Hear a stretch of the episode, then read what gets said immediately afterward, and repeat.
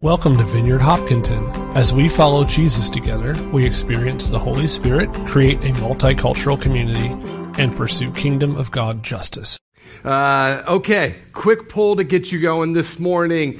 Complete honesty time. When you think about the book of Revelation, you think, one, it's confusing and weird, and you usually give up. I won't make you throw up your hands, but maybe in your heart you're throwing it up. Uh, two, it's vitally important because I need to go, know where I'm going when I die, who I'm going with, and whether I'm getting to heaven before or after things get crazy.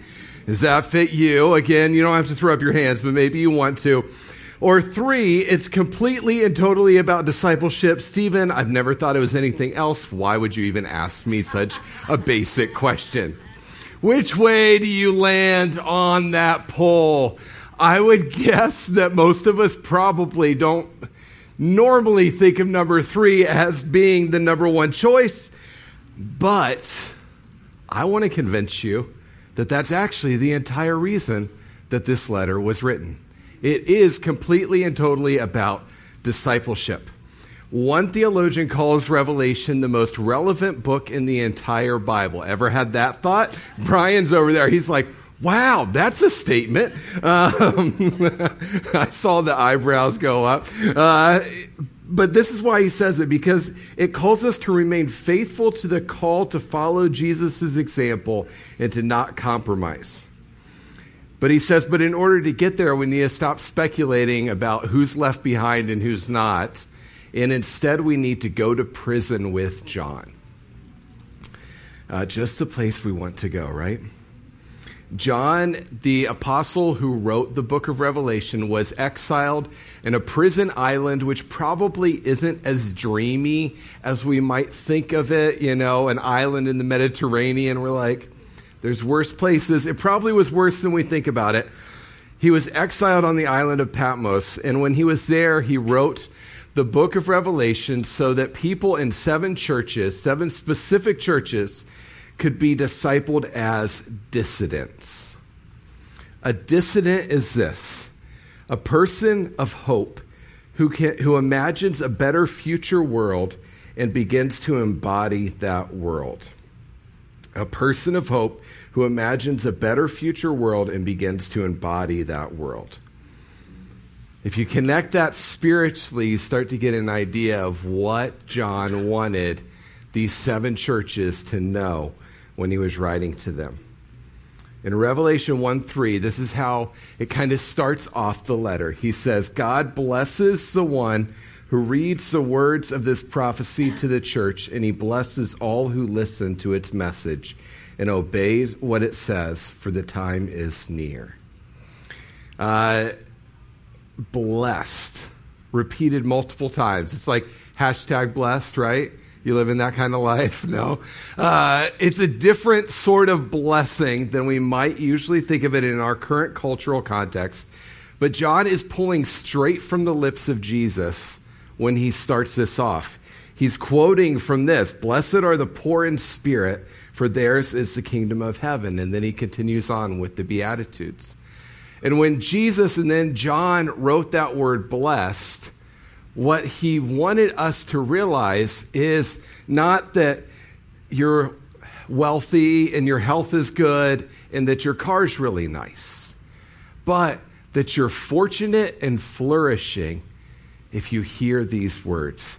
Fortunate and flourishing. Fortunate are the poor in spirit, not because they're poor in spirit but because theirs is the kingdom of heaven. Fortunate are all who listen to this message and obey what it says. Jesus is saying through John that you and I will live lives that are flourishing if we listen and hear these words and allow them to affect the way that we live if our actions and our, the way that we live begin to be changed because of these words. And if he's saying that that's what makes us flourishing, imagine what it means on the opposite side if we disregard the words that we're told here. If we don't pay attention to them, if we ignore them completely, it means that spiritually we're going to wither and die if we don't take these to heart. and allow it to really sink in. There's kind of a, an urgency and a necessity to the words that are being tossed out. This book is a letter to dissidents, to people who hear and obey the words of God, allowing hope to fill them as their way of living begins to challenge and to change things in our world. Let's pray and allow Jesus to sink that into us today. So we just say, Come, Holy Spirit. I thank you that your words bring something within us. That in order for your words to not change us, that there's kind of a, an equal and opposite that we have to be aware of. We have to kind of be re- pushing it to the side in order for your words to not change us because there's so much power in them. So we just pray this morning that we will allow your word to bring transformation. And that out of that transformation that we will be people who bring a, uh, a dissident attitude to our world. An attitude that says that the way of Jesus is different. And that's what we want to see. Help us to be people who are bringing your way in our communities, in our family, in our lives, Jesus. So we give you this space and ask for you to speak to us. In Jesus' name, amen. Uh, Revelation 1 10 and 11 names the churches that John's writing to. So let me give you just a quick uh, heads up on who his audience is. Suddenly I heard behind me a loud voice like a trumpet blast and it said, Write in a book everything you see and send it to the seven churches in the cities of Ephesus, Smyrna, Pergamum, Thyatira, Sardis, Philadelphia, and Laodicea. So it's seven specific churches. And if you were to see it on a map, it's a uh, mail carrier's route. Uh, coming from the port, going up and around. Uh, so it kind of made sense the order that it's in. But seven in the Bible doesn't just mean seven, seven means complete or whole. Seven days of creation, right? And on the seventh day, God said that it was. Okay, good. You're awake. Good. Uh, they said that it was good. So the fact that it's sent to seven churches is specific because these seven churches matter to John, but it's also a way of saying that it's to all the church to the complete and whole church, which means that it's just as important for Ephesus in the first century as it is for Vineyard Hopkinton in 2024. It's to all Christians, all followers of Jesus. And so we're going to read through the letters to the churches in Revelation 2 and 3. So if you have a Bible, feel free to open up. And I want to take acknowledging that it takes time to read through it. I want to take the time to read through it. And I invited some locals from these towns, also known as people from our church, like Stephen, uh, to read to us uh, from these letters uh, and in kind of the way that it would have been read. This is what would have happened if you were in Ephesus when the book of Revelation came. It would have been read out loud to the whole congregation, not just their part of the story. So, Stephen, read to us about Ephesus. This is the message from the one who holds the seven stars in his right hand, the one who walks among the seven gold lampstands. I know all the things you do. I have seen your hard work and your patient endurance. I know you do not tolerate evil people. You have patiently suffered for me without quitting. But I have this complaint against you. You don't love me or or each other as you did at first. Look how far you have fallen. Turn back to me and do the work works you did at first. If you don't repent, I will come and remove your lampstand from the, its place among the churches. Anyone with ears to hear must listen to the Spirit and understand what he is saying to the churches. Thanks, Stephen. So let me tell you about Ephesus. Ephesus is the most powerful city that John's writing to. It's uh, kind of the big dog. It's in New York City in this part of Asia. Um, it has all the power of Rome, the wealth of Rome, and the religious practices of Rome. And the problem for the church in Ephesus is that they thought they could follow Jesus and still live like Romans. They thought that they could just allow it to be the same, that they could assimilate to everything that was going on around them. And honestly, as people who live in an empire, the same thing can be really true for us in our day. And the reason that they're assimilating, Jesus says, is because they've lost their focus spiritually.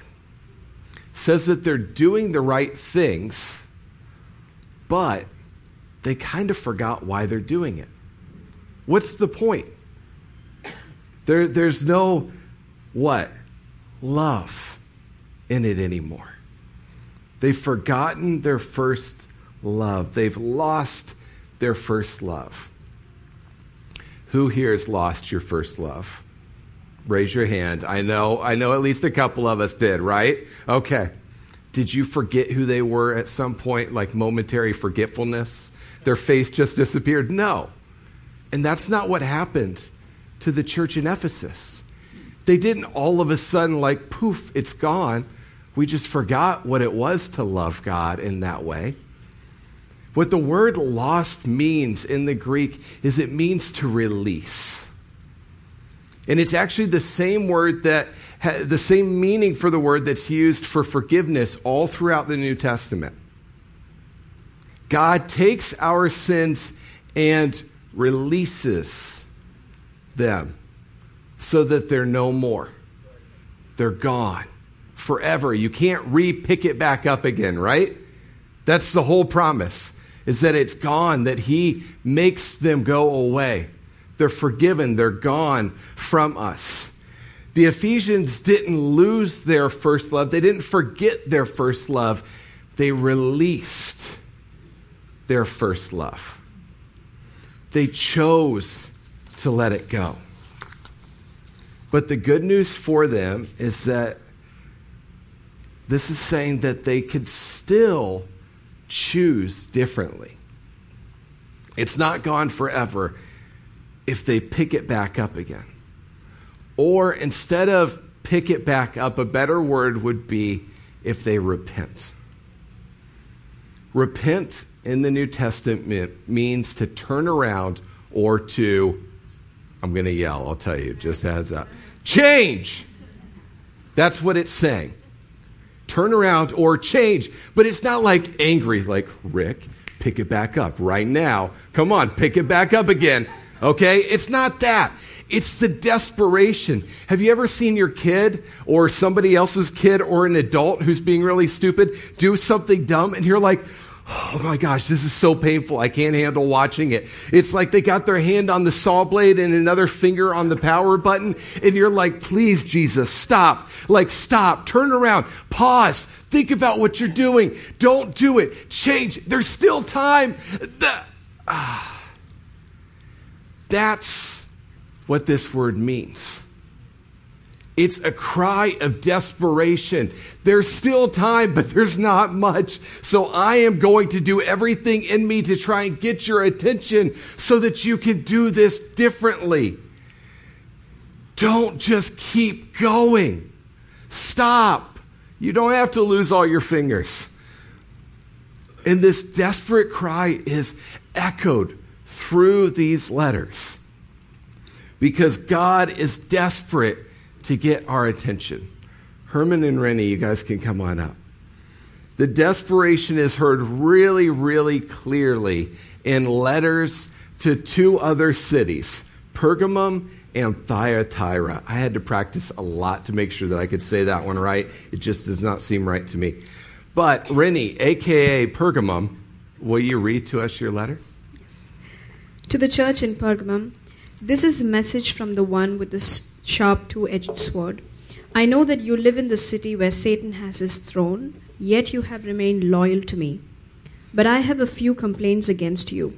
You tolerate some among you whose teachings is like that of Balaam, who showed Balak how to trip up the people of Israel.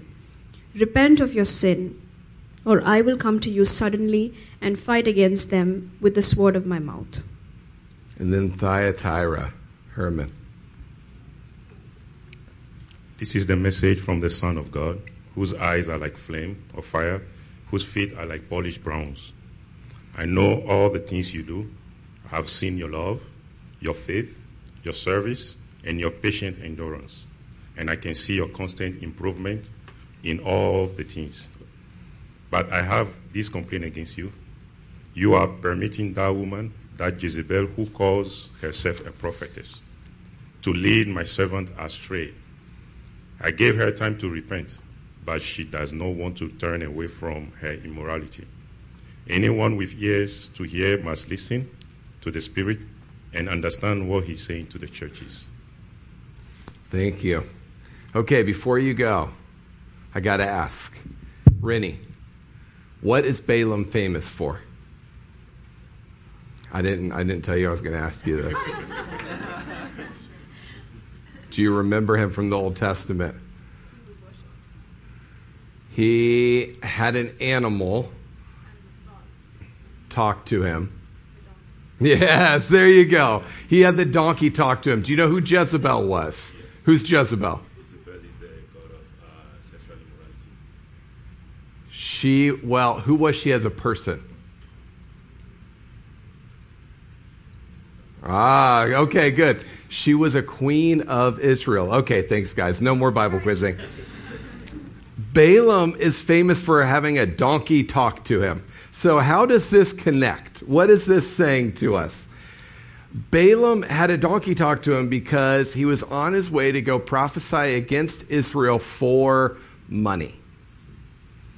He was a prophet for hire, which meant that he was willing to disobey God if he got something out of it. Craig Keener writes that Balaam attempted to sanctify the values of culture by providing theological justifications for them. Balaam attempted to sanctify the values of culture by providing theological justifications for them. Balaam is not the only person in the history of the church who has done this. Just look at the past century. I can give you three very, or two centuries maybe, three very obvious examples. One, South Africans in the room, you get a shout out for your Dutch Reformed pastors doing this really well. Uh, creating kind of a theological premise for apartheid. The German Lutheran pastors did a stand up job of creating a theological premise for anti Semitism so that Nazi Germany could do what Nazi Germany did. And here in America, we did it for a couple hundred years. Uh, we, we joined the North and the South together in this goal of creating a theology and ethical standard around the Bible that allowed for racism and slavery. Harvard professors joining with Southern pastors to create this. He was willing to disobey God if he got something out of it. Jezebel. Jezebel is not the name of a leader in their church but she is the name of a past queen of Israel who was married to Ahab, who was a terrible guy in his own right. He didn't need help, but she gave it anyway. And Jezebel led Israel in uh, more and more uh, worship of other gods, and she was tar- like she was uh, the primary assassin of all things prophets in Israel. She wanted to take them all out, destroy everyone who was worshiping God. What we're being told here is this warning Churches, don't quietly allow false teaching to keep growing among you.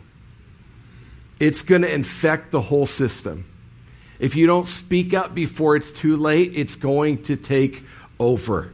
And we have to be willing to ask for us today is are there ways that we are in danger of following a theology that might allow us to grow in power and wealth, but is definitively anti Jesus?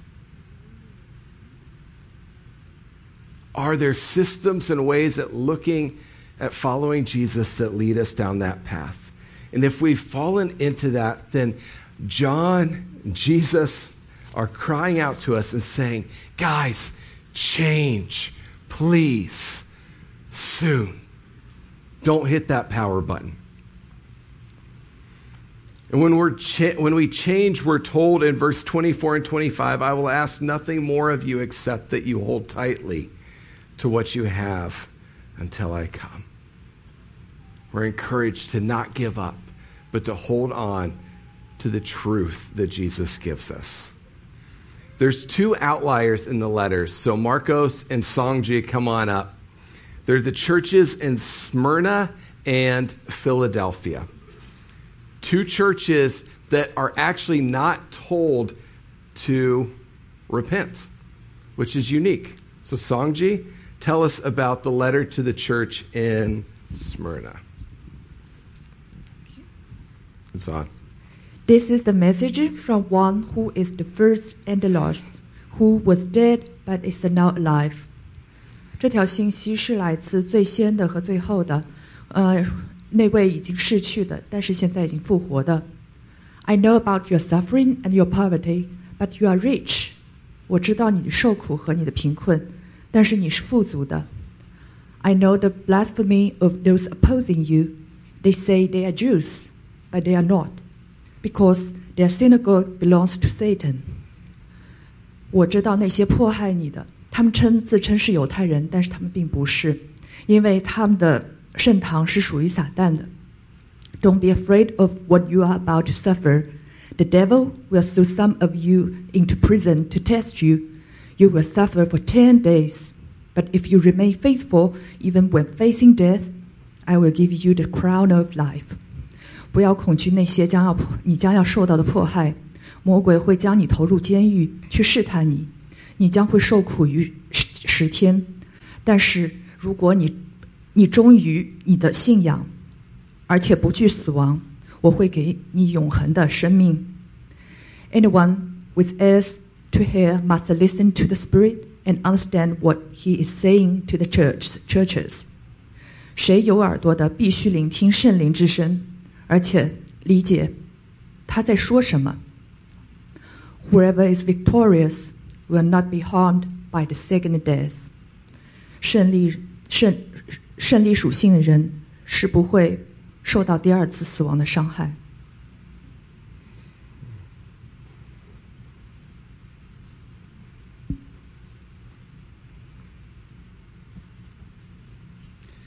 Mensaje a la iglesia de Filadelfia.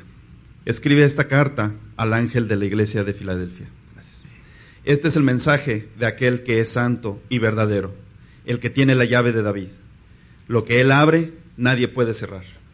Lo que él cierra, nadie puede abrir. Yo sé todo lo que haces y te he abierto una puerta que nadie puede cerrar. Tienes poca fuerza, sin embargo has obedecido mi palabra y no negaste mi nombre. Mira, eso es que perteneces a las sinagogas de Satanás, esos mentirosos que dicen ser judíos y no lo son. Los obligaré a que vengan y se postren a tus pies. Ellos reconocerán que es a ti a quien amo. Dado que has obedecido mi mandato de perseverar, yo te protegeré del gran tiempo de prueba que vendrá sobre el mundo entero, para probar a los que pertenecen en este mundo. Yo vengo pronto, aférrate a los que tienes, para que nadie te quite tu corona. A todos los que salgan vencedores, los haré columnas en el templo de mi Dios, y nunca tendrán que salir de ahí. Yo escribiré sobre ellos el nombre de mi Dios, y ellos serán cuidados de la ciudad de mi Dios, la nueva Jerusalén, que desciende del cielo y que de mi Dios, y también escribiré en ellos mi nuevo nombre. Todo el que tenga oídos para oír debe escuchar al Espíritu y entender lo que Él dice a las iglesias. I or I gave them permission if they wanted to, to read it in, yeah, you're good, to read it in their language, in Mandarin and in Spanish. Because honestly, I feel like the church in other parts of the world, this letter is more to them than it's probably to us, if we're being honest. The church in America isn't the powerless. We're not the persecuted. They are. And to them, you can hear the cry, the, the depth of heart that God has for churches that are powerless and persecuted. The church in Philadelphia, we're not really told why they're powerless. I don't know. Maybe they were small. I don't know what it was. But God saw them and said that He was going to open the door even wider so that they could have more influence. Christians in Smyrna had been persecuted and it wasn't going to stop. That was the message of their letter. And God speaks to them and says to hold on. The church in Smyrna was persecuted because the Jewish folks in the city decided that it was time to take some action against these heretic Christians. And so they went to the Roman officials and they said, Hey, you know how we have an, an excuse for not worshiping Caesar? Well, they don't. They're, they're, uh, they're, they worship multiple gods. They worship God and they worship Jesus. And if they can worship two gods, then what's the third one to add on to it? They can worship Caesar. And Rome took this and ran with it and said, Yes, we have somebody to make an example of now. And so they went and they took away their ability to say no and to not worship Caesar. And instead they said, You have to. And then they, they taxed them heavier. They took them out of the positions of power that they had in the city. And they physically persecuted them. They beat them. And there are lots of stories from that town. They were beaten for not bowing down to Caesar. And you could hear Jesus crying out from that passage in Matthew 5 that I mentioned earlier and saying to those churches, Fortunate are you who are persecuted because of righteousness, for yours is the kingdom of heaven. Fortunate are you when people insult you, persecute you, and falsely say all kinds of evil against you because of me. Rejoice and be glad, because great is your reward in heaven. For in the same way they persecuted the prophets who were before you. Those two churches, I think, are churches outside of the U.S., but the last two that I want to read, if Joshua comes up, are Sardis and Laodicea, and I think they speak to the church, to weaknesses maybe in us today.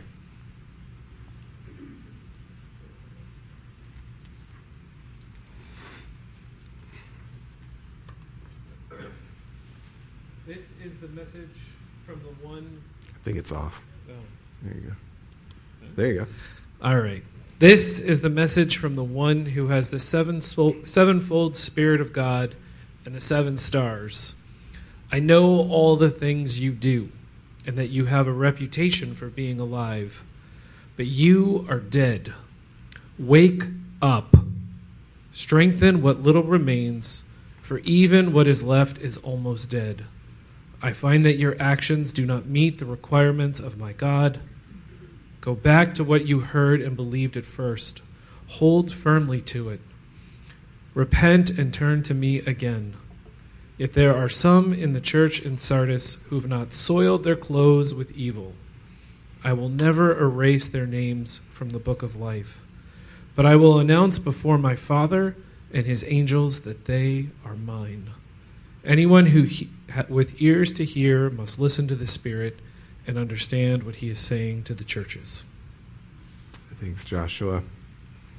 How do you turn around when you're dying? They're dead. They look like they're dead, at least. So, decades before this letter came out, Sardis went through a massive earthquake.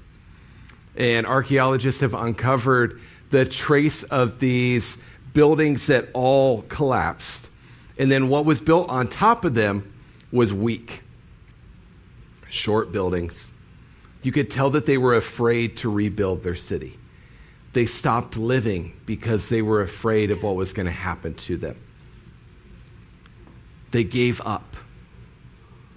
The earthquake was terrible, but these people didn't die. I'm sure there were people who died, but they didn't. And instead, they chose to hold on to the fear and to stop living in the same way. Unlike the other churches, this isn't uh, credited to Satan. This is the only one not credited to Satan. It is a self inflicted wound. And you can hear the cry of desperation saying, Stop binding yourself up by fear.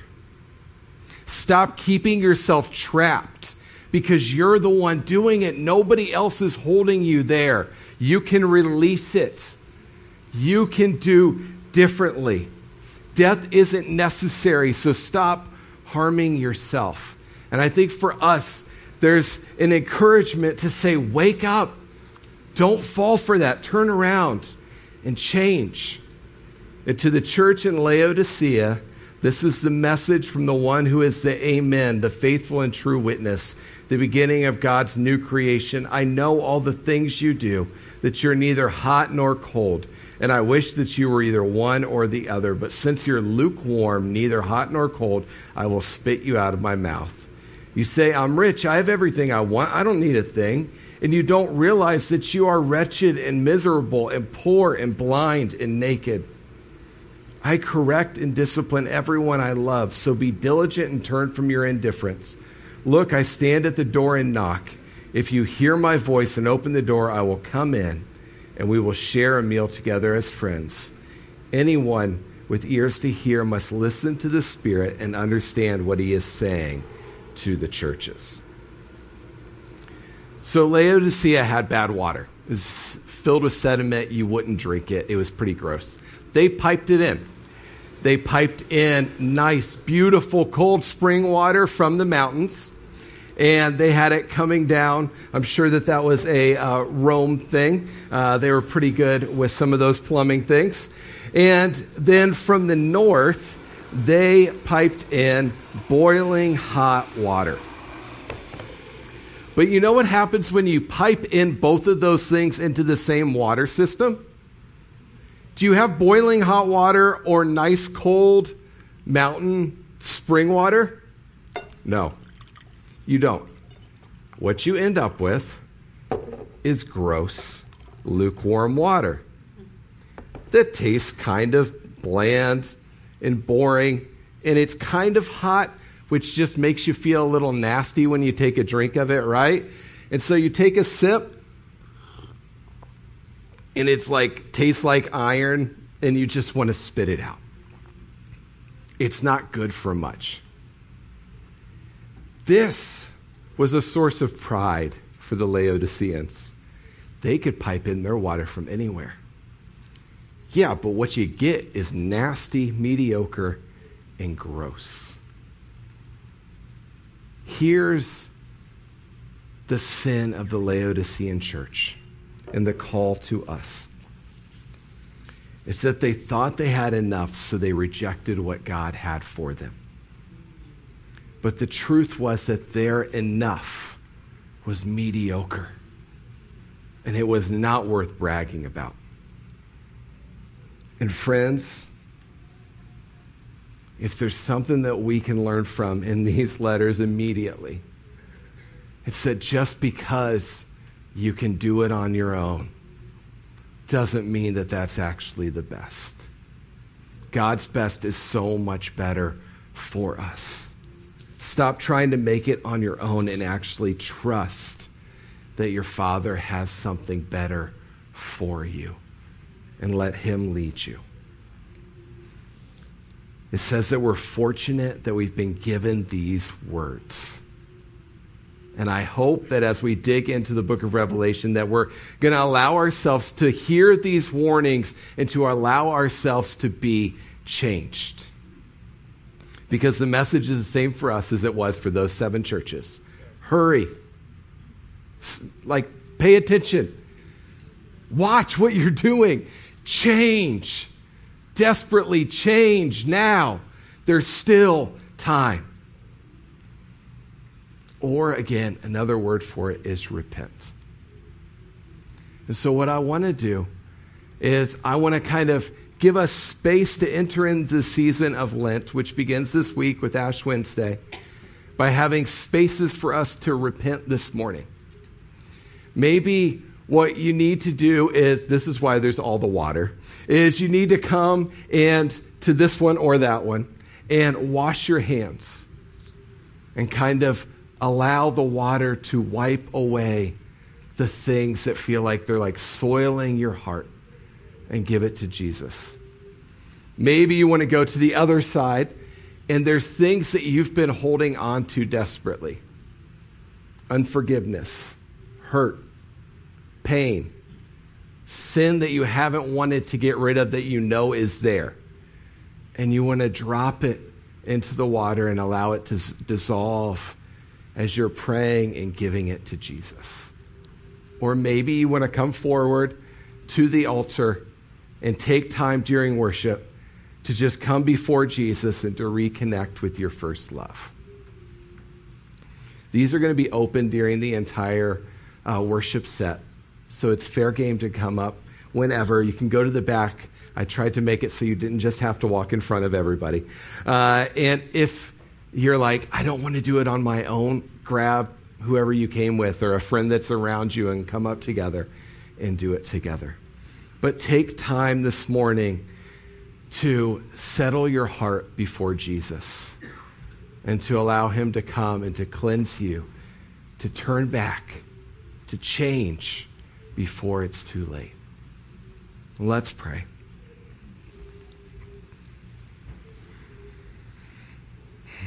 And as we pray, I just want to take a second and just pause and allow our hearts to settle before Jesus and invite Him to speak to us. So we just say, Come, Holy Spirit, and reveal our hearts to us this morning.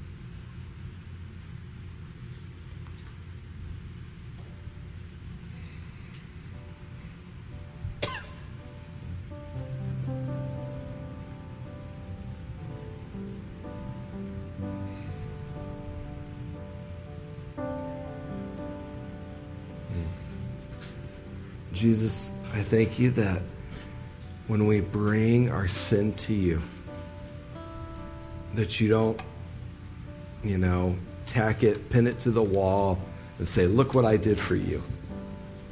But that you do just release it. And God, I pray for this morning for release. Release from captivity, release from the self inflicted things, release from the, the things that have held on to us for a long time that we've been afraid to give up. Come and bring freedom to us. Take it away. I pray for courage to be able to connect with you in ways maybe that we haven't connected with you in a while because we've allowed these walls to remain up. But we just say yes to your call that it's time to wake up. We want to reconnect this morning. So we say, Come, Holy Spirit, and meet us in this place. In Jesus' name.